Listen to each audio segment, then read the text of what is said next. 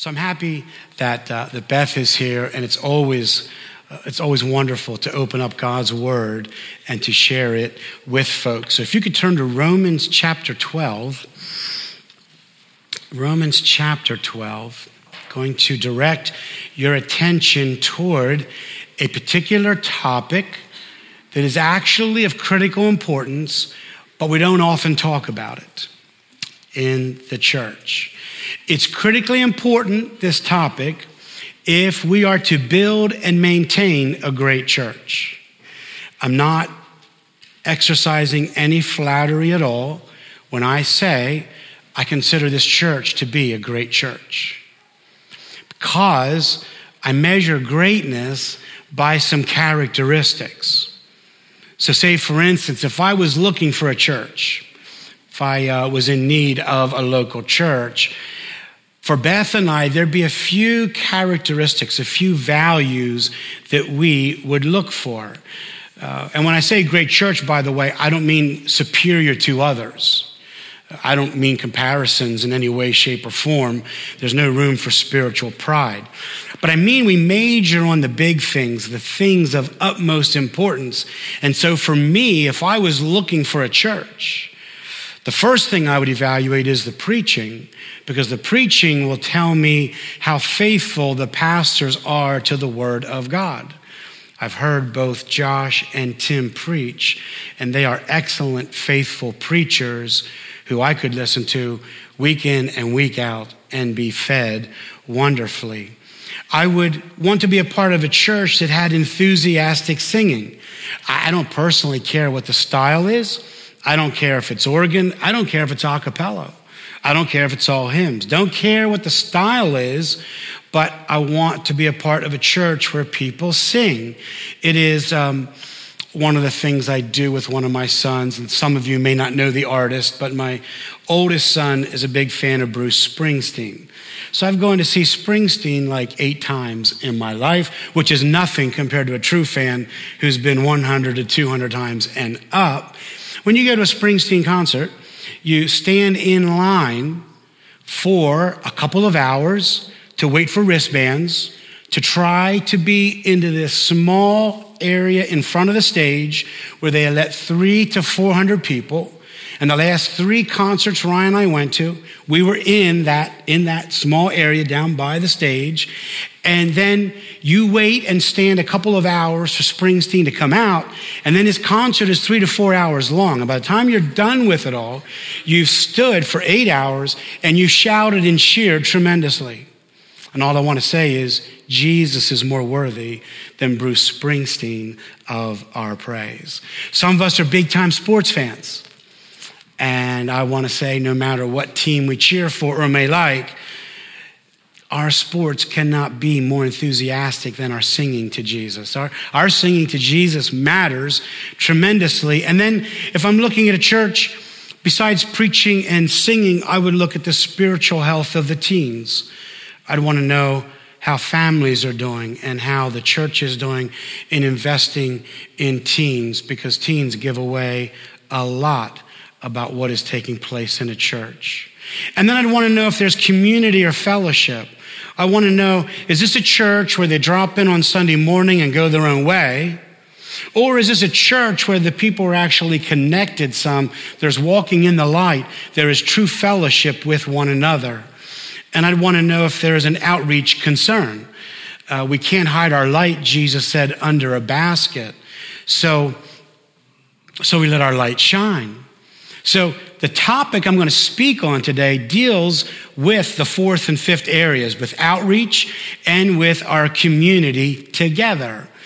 If we will be a church that's faithful and fruitful, if we will excel as a great church, then we will excel at hospitality.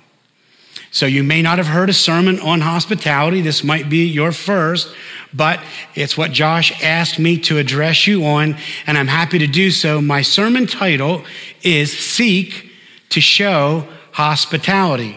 And I want to demonstrate to you that hospitality is vitally important in the life of a faithful Christian.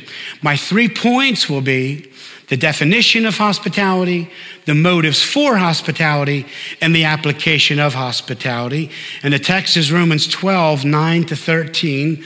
I'd like to read that now, but first, let me give you a little context. So, Romans, you may know, we're in the 12th chapter. Romans 1 through 11 is wonderfully rich and deep doctrine. We're preaching through it back at Living Hope Church right now. We're up to chapter 8, uh, possibly one of the most wonderful chapters in all of the uh, Bible, and you heard some of it uh, read this morning. But when those chapters conclude and Paul turns to Romans 12, uh, he says, I appeal to you, brothers, by the mercies of God, to present your bodies as a living sacrifice, right? So we're, we're, a living sacrifice, holy and acceptable to God, which is your spiritual worship. Do not be conformed to this world, but be transformed by the renewal of your mind, that by testing you may discern what is the will of God, what is good and acceptable and perfect. And then he's going to unpack a number of items, all of which could be sermons or sermon series. And so we'll dive in at verse 9, where we read, let love be genuine. Abhor what is evil. And let me just pause there. Uh, it's important to abhor what is evil. Uh, we live in a day and age where evil is increasingly being put forward as something that we should be at least neutral about. We should abhor what is evil, but hold fast to what is good Love one another with brotherly affection. Outdo one another in showing honor. Do not be slothful in zeal, but be fervent in spirit. Serve the Lord. Rejoice in hope. Be patient in tribulation. Be constant in prayer. Verse 13 contribute to the needs of the saints and seek to show hospitality. First point, the definition of hospitality. I'd like you to understand what we're talking about precisely. This text begins with two commands that frame our understanding of hospitality. Let love be genuine and love one another with a brotherly affection. It means always and continuously. It's a way of life for us. Where love is cold, hospitality will eventually diminish. People will eventually pull back from one another where love cools. People will not have brotherly love. So I'm going to quote a few individuals. I'll quote some of the apostles as well as some modern day writers. Alexander Strauch says, Hardly anything is more characteristic of Christian love than hospitality. Hospitality is essential to fanning the flames of love and strengthening the Christian community. Through the ministry of hospitality, we share the things we value most family, home, financial resources, food, privacy, and time. In other words, we share our lives. We know Jesus calls us to love one another. We know this is to be visible in John 13, 34 and following. A new commandment I give you that you love one another just as I have loved you. You are also to love one another. By this, all people will know that you are my disciples if you have love for one another. This love is to be on display. It's to be seen by those around us. We can't isolate ourselves. We can't fly solo and then say, it's going to be obvious to all people that I'm a disciple of Jesus. Disciples of Jesus gravitate toward people because they love and they care for them. Love, love is beautiful. Love is attractive. The apostle Paul puts it this way. This is how we treat brothers and sisters in the Lord. He says, if I speak, this is 1 Corinthians 13, the love chapter. If I speak in the tongues of men and angels, but have not love, I'm a noisy gong or a clanging cymbal. If I have prophetic powers, and if I understand all mysteries and all knowledge, and have all faith so as to remove mountains, but have not love, I am nothing. If I give away all I have, deliver up my body to be burned, but have not love, I gain nothing. Love is patient and kind. Love does not envy or boast. It's not arrogant or rude. Doesn't insist on its own way. It's not irritable or resentful. It doesn't rejoice at wrongdoing, but rejoices with the truth. Love bears all things. It believes all things. It hopes all things. It endures all things. Love never ends. So, Michael Green, in his book, Evangelism in the Local Church, says love is the most attractive quality in the world, and it lies at the heart of Christianity. Alexander Strauch, again, love and hospitality always go together. So, hospitality is rooted and grounded in the love we have for one another, which flows out of what Christ has done for us. We love because he first loved us. So, motivated by, compelled by the cross of Christ, we want to love others. So, hospitality is rooted and grounded in love. What exactly is hospitality? It comes from a Greek word that comes from two words which mean friend or to be friendly to one, beloved or dear. And the second word means stranger, unknown, foreign, or guest. When you put it together, what you get is stranger loving or friendly to strangers. An English dictionary puts it this way the friendly reception and treatment of guests or strangers, the quality or disposition of receiving and treating guests and strangers in a warm, friendly, generous way. Hospitality is tangible in that we contribute to the needs of saints and strangers. But what motivates the Christian to show hospitality? Point two, the motives for hospitality. One motive, I think perhaps, I mean, the gospel is a huge motive. We'll get to that. Uh, but this is huge. Uh, one motive for hospitality is that we actually do it to Jesus. It's actually the way we treat the Lord, part of our union with Christ, our union in Christ. Our in Christness means that Christ is in you and Christ is in me. And so we are so intertwined together, us and Christ, that the way I treat you is the way I treat Jesus. It's not your spouse, for instance, it isn't just the way you treat her, in my case, it's the way I treat her and Jesus because they're so intertwined. They are so connected. So Jesus tells us this when he writes, uh, well, inspired word in Matthew 25, 34 and following. Then the king will say to those on his right, Come, you who are blessed by my Father, inherit the kingdom prepared for you from the foundation of the world. For I was hungry, and you gave me food. I was thirsty, you gave me drink. Stranger, you welcomed me. I was naked, you clothed me. I was sick, you visited me. I was in prison, you came to me. Then the righteous, listen to this, will answer him, Lord, when did we see you hungry or feed you? or thirsty or give you drink? And when did we see you a stranger and welcome you or naked and clothe you? And when did we see you sick or in prison and visit you? And the king will answer them, Truly I say to you, as you did it to one of the least of these, my brothers, you did it to me. God cares for his people. And the way he sometimes cares for his people is in the way we minister to them. So our heart for hospitality is large and expansive. Now, we live in the reform world. In the reform world, it's sometimes common for folks to be scared of good works. And it's sometimes common for folks to fear a social gospel. And I think with good reason, uh, it's understandable. But folks can be scared to death of good works. But we're not. We're not scared of good works because we understand that as we do good works to our neighbor, particularly those who are brothers and sisters in Christ, we're doing it as under the Lord. We're doing it to Jesus. And I think that's glorious. As we do them, we don't just do the good work, but we share Jesus with them. We proclaim Jesus to them uh, and I'm speaking even when folks are believers, we encourage one another in the Lord in our spiritual walk. Another motive is God Himself. By this I mean God the Father. God is hospitable and we imitate God.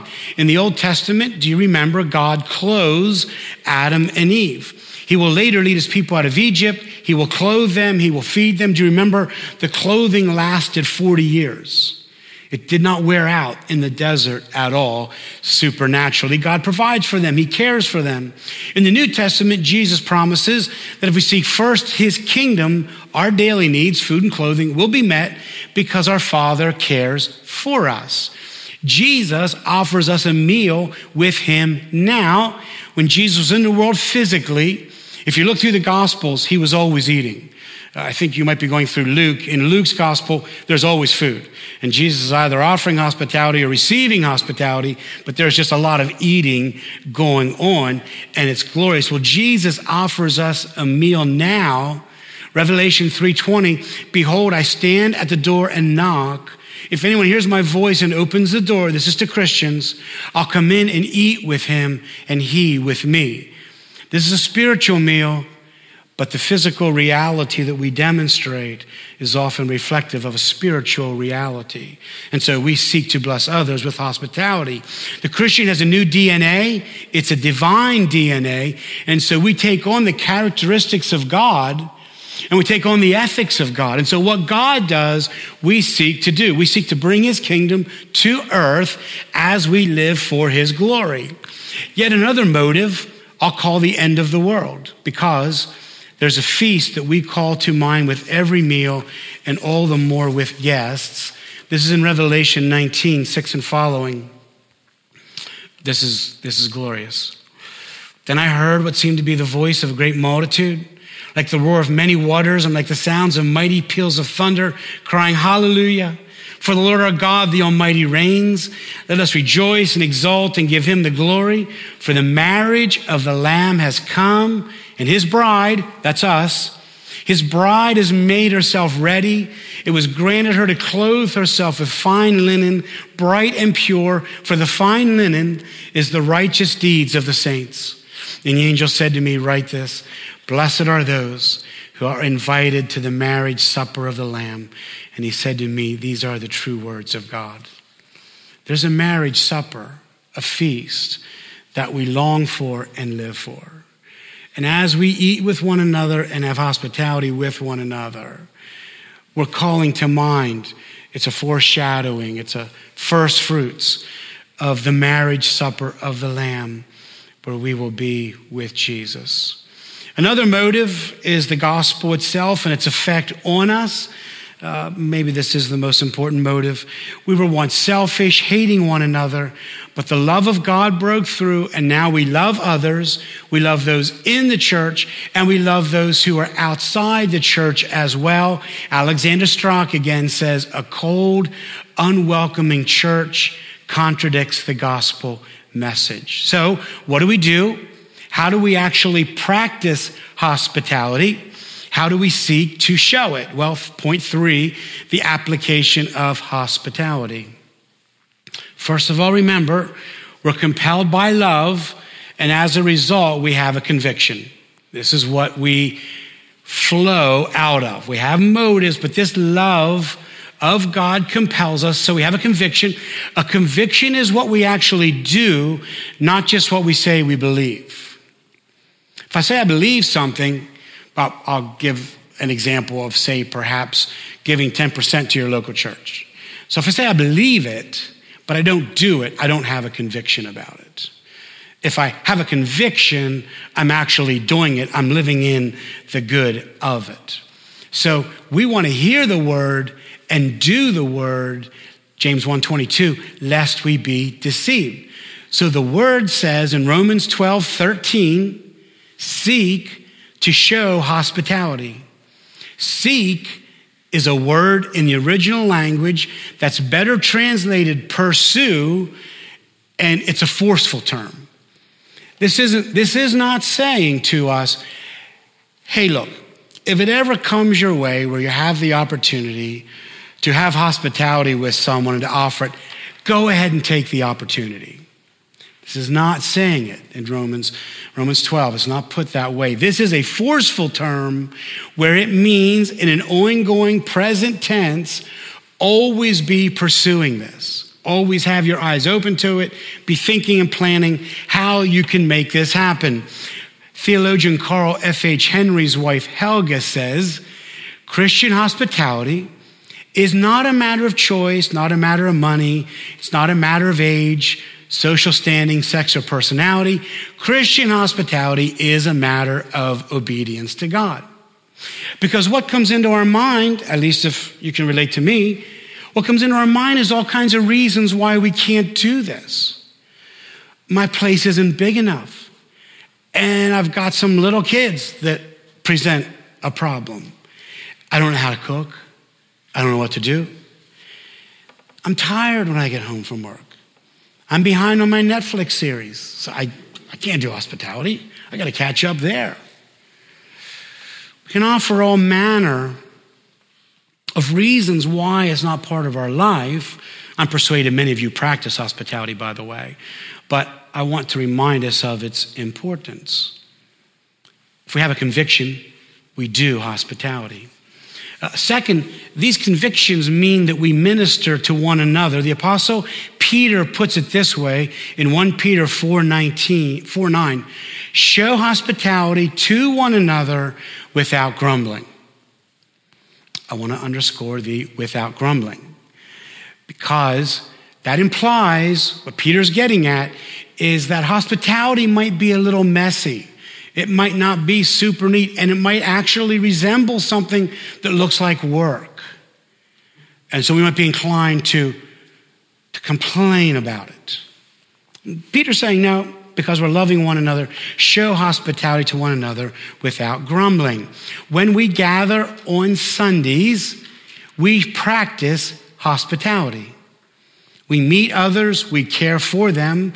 Do you know that when someone comes in, you might be the very first person to meet them. You might be their first impression here of Sovereign Grace Church, Toronto. What does that person receive from us as we seek to give and minister to others? We practice hospitality when we do foster care or when we do adoptions. We practice hospitality when we have someone over for a meal and fellowship. We get to know them and inquire how their soul is doing and encourage them in their faith. And there's absolutely no fancy meal required. This is like soup is fine, soup and salad is fine. Uh, you can make whatever you like, but the point is to gather over food and to connect with others. Hospitality may even mean that we lay down our life for someone a gentleman named Charles Colson, who you might not be familiar with in Canada, but Charles Colson started Prison Fellowship, which is a global ministry, and he was Richard Nixon's hatchet man. Nixon was a president in the U.S. He got impeached. He got in trouble. He got in trouble because of something called Watergate, and Colson was involved in, in this Watergate deal. Colson ends up, because of C.S. Lewis's book, Mere Christianity, coming to faith in Christ. And so he's connected to these powerful individuals in Washington, D.C. These powerful individuals learn that Colson has a son who was fighting drug rehab, and Colson needed to be with his son to care for him. These friends volunteered to serve his prison time. So they would go in for a number of days and serve his time because the law allowed a substitute to take Colson's place. That's hospitality. They're seeking to care for the needs of another person. And it's going way overboard, right, to drop into prison for someone. Third, so, so we're motivated by love. We minister to the body of Christ, but we also minister to strangers. The writer of Hebrews says this in Hebrews 13:1, let brotherly love continue. Do not neglect to show hospitality to strangers, for thereby some have entertained angels unawares. Now, this requires a knowledge of the Old Testament. But in the Old Testament, if you would read through and look for angels, you would find that angels visited Abraham and Sarah. They visited Lot, Gideon, Job, the parents of Samson, and I don't know who all else. But angels, from time to time, appeared. And we don't know, says the writer of Hebrews, when that may be the case. So we don't only connect with folks we know in the church, but we reach outside the church as well. Jesus had thoughts about this when he writes in Luke 14, 12 and following. He said also to the man who had invited him, When you give a dinner or a banquet, do not invite your friends or your brothers or relatives or rich neighbors, lest they also invite you in return and you'll be repaid. But when you give a feast, invite the poor, the crippled, the lame, the blind, and you'll be blessed because they cannot repay you. You'll be repaid at the resurrection of the just.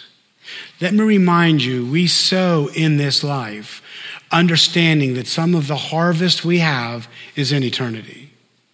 The Lord promises that we don't necessarily receive everything in the here and now. When I think of feeding strangers, my mom comes to mind. She's no longer living, but we lived um, along a major road, and um, a town called Paradise. It's in Amish country in Lancaster County. And there was a train that ran nearby, and there were a group of men who lived outdoors in this little village. Uh, they were tramps or, or, hobos, whatever the term is of those people that ride the trains. And uh, they would come knock on the door, and mom would make them sandwiches. Though we were just scraping by ourselves, she would offer them food. And once you do this, word spreads, and then more come, is, is the way that goes. And mom always made them something, and it always blessed me to see her doing that. I would watch it with a feeling of pride. I didn't quite understand at my young age what was taking place. But I was so blessed that my mom had that kind of heart towards strangers. This is the most natural means of outreach. In our time, I think we all feel, and I could be wrong, but I think we all feel a sense of it's difficult to lead someone to Christ. At least I feel this. Back when I was in high school, it was not hard. Uh, when I was in high school, it was the days of the Jesus people. And all you had to do to get someone saved, and I'm not exaggerating, say, hey, you want to come to church? And they would come to church and get saved. It was remarkable what God was doing. Uh, I haven't seen the like since. But now we find it's more difficult to engage a stranger, and some are good at this. I, I, will, I will admit there's a grace. We find it more difficult to engage a stranger and lead them to faith in Christ. But hospitality offers us a most natural means of outreach. Michael Green again says one of the most important methods of spreading the gospel in antiquity was by the use of homes. Your home is a mission base. It's, it's a question of how we deploy our home. How do we put it to use and to work? But we're invited to consider the possibility of hospitality. Alexander Strauch again. For the early Christians, the home was the most natural setting for proclaiming Christ to their families, neighbors, and friends. The same is true today. So, the way it works where I live is people come home, and they pull in their garage and they stay to themselves. And then they roll out the next morning to go to work. They go to work, they come home, put the garage up, roll in, park the car, do it all over again. And it's difficult to even connect with people. Sadly, and I'm, I'm referring to Living Hope, I'm referring to my life. Sadly, many Christians don't even have an acquaintance that's an unbeliever. In, in other words, the people that we hang with tends to be insular. It tends to just be in the church. And so if I, I'm, I'm not asking for show of hands or numbers, but I'm saying just think about, well, how many acquaintances do you have that are unbelievers?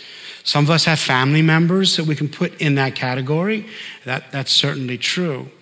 But as you think about your life, what is it like how do you connect with those who are unbelievers? Because, folks, they aren't coming to us. We go to them. And we want to go to them and not have them only see us, but we want them to see the love we have for one another. So we want them to see us with other Christians as well. So we give that thought as we think about how we can connect. Fourth, these convictions must be held by the elders in the church because the elders are examples. Paul wrote to his protege Timothy with these words, a partial list of qualifications 1 Timothy 3 2. An overseer must be above reproach, the husband of one wife, sober minded, self controlled, respectable, hospitable. Hospitable, able to teach. The elder must be hospitable. I want to commend to you your pastors.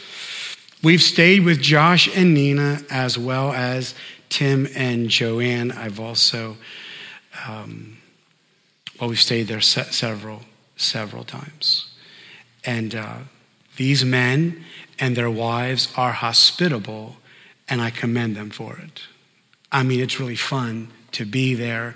The fellowship is sweet, and it's a blessing. You have a great example, at least when it comes to folks who do hospitality with those who are in the church, those who are Christians. But in my experience back at Living Hope, uh, ben, Ben's doing a good job of this and he's seeking to build it into our culture.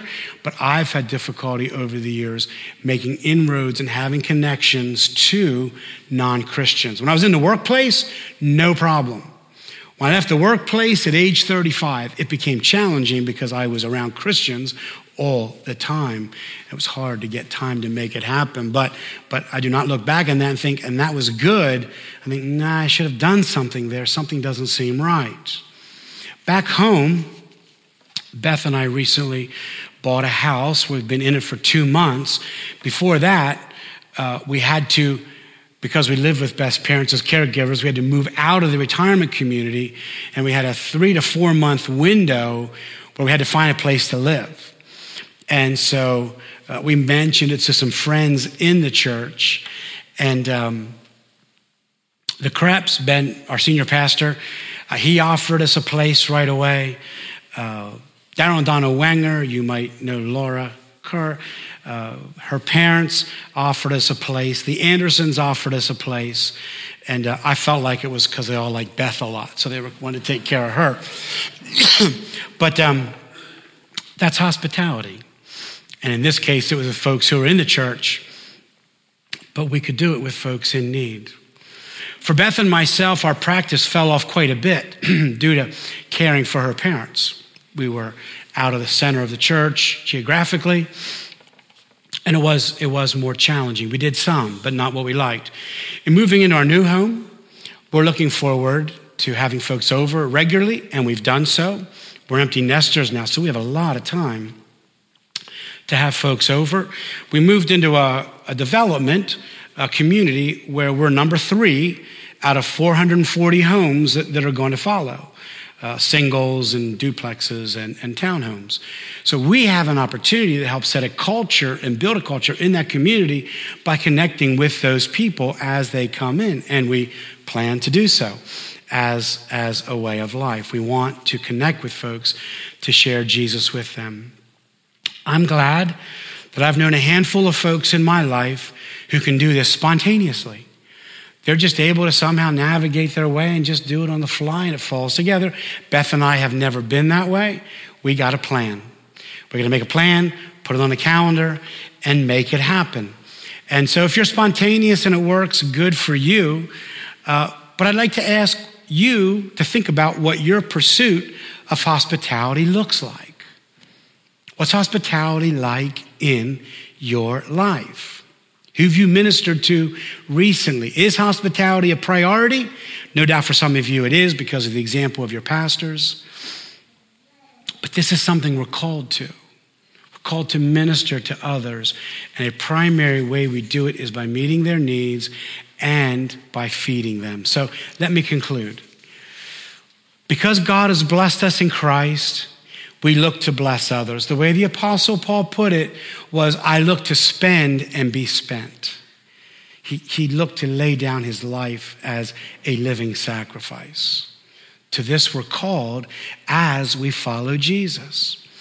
Hospitality is a ministry open to all, no one's excluded. Sometimes, along my many years of being a pastor, someone will come to me and say, I want to be involved in a ministry. I, I, I want to do something. And, and the answers we have are always right out of the chute. You've always got serving, and you've always got hospitality. You can always be serving folks and connecting with them in life. So I exhort you to excel in this ministry. Perhaps as you've listened, your mind thinks this, but no one's had me over. I'm feeling stuck.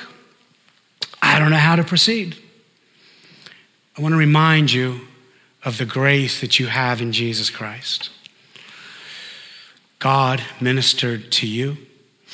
Remind yourself of the hospitality of God, the way Jesus has ministered to us by laying down his life. It wasn't convenient. Think of the love that's poured out toward you. And remember, that love is not meant to bottleneck in you. It's not meant to just be received and dwell here. That love, in other words, you're not a jar that fills up and you experience the love of God. You're more like a hose where water flows through it and you receive it and it moves on out and you distribute it to others. We give away the love of God and it's glorious. Think about, pray about who you can bless. We only live this way because of what Jesus has done for us. The Apostle John says, Whoever says, I know him, but does not keep his commandments is a liar, and the truth is not in him. But whoever keeps his word, in him truly the love of God is perfected. By this we know we're in him. Whoever says he abides in him ought to walk in the same way in which he walked. So the Apostle John would say, Little children, love one another. Love one another. Brotherly affection, kindness, which isn't just demonstrated by gathering on Sunday, but love one another by meeting in homes, having one another over, connecting, and perhaps inviting a neighbor in as well, because you're concerned to shine your light for the glory of Christ. This is the most natural way to reach out to others. And I want to encourage you to this end because we're living this life for the glory of God. And He's appointed us all to be priests and ministers in His kingdom. And so we seek to minister to others for His glory. Let me pray. Let's join our hearts together. Lord, we want to make a difference in this life, and we desire to be a great church. church is faithful in preaching and singing and ministry in our families and building a community and shining our light. We want to faithfully live for you. And so, Lord, I pray that you would help us to pay attention to the big rocks in our life, the things that matter most. I pray that you would lead us and guide us in the power of your Spirit to invest our lives in others. Lord, we've been loved. You'll never leave us or forsake us. And I pray that for all of us, that love would overflow to others in abundance. Lord, I pray that you would help us lead others to Christ. We know it's your work. We know you have to turn the lights on, but we also know the gospel's got to be preached. They can't believe unless they hear. And so I pray that we would be a church that's in contact with people who aren't yet believers. And I pray that our lights would shine. I pray that we make a difference for your kingdom. So lead us and guide us, we pray. Help us to think, help us to plan. Help us to respond. In all of this, I pray that you would work in us, that we would have a conviction about hospitality, and that we would seek to show hospitality. In Jesus' name, amen.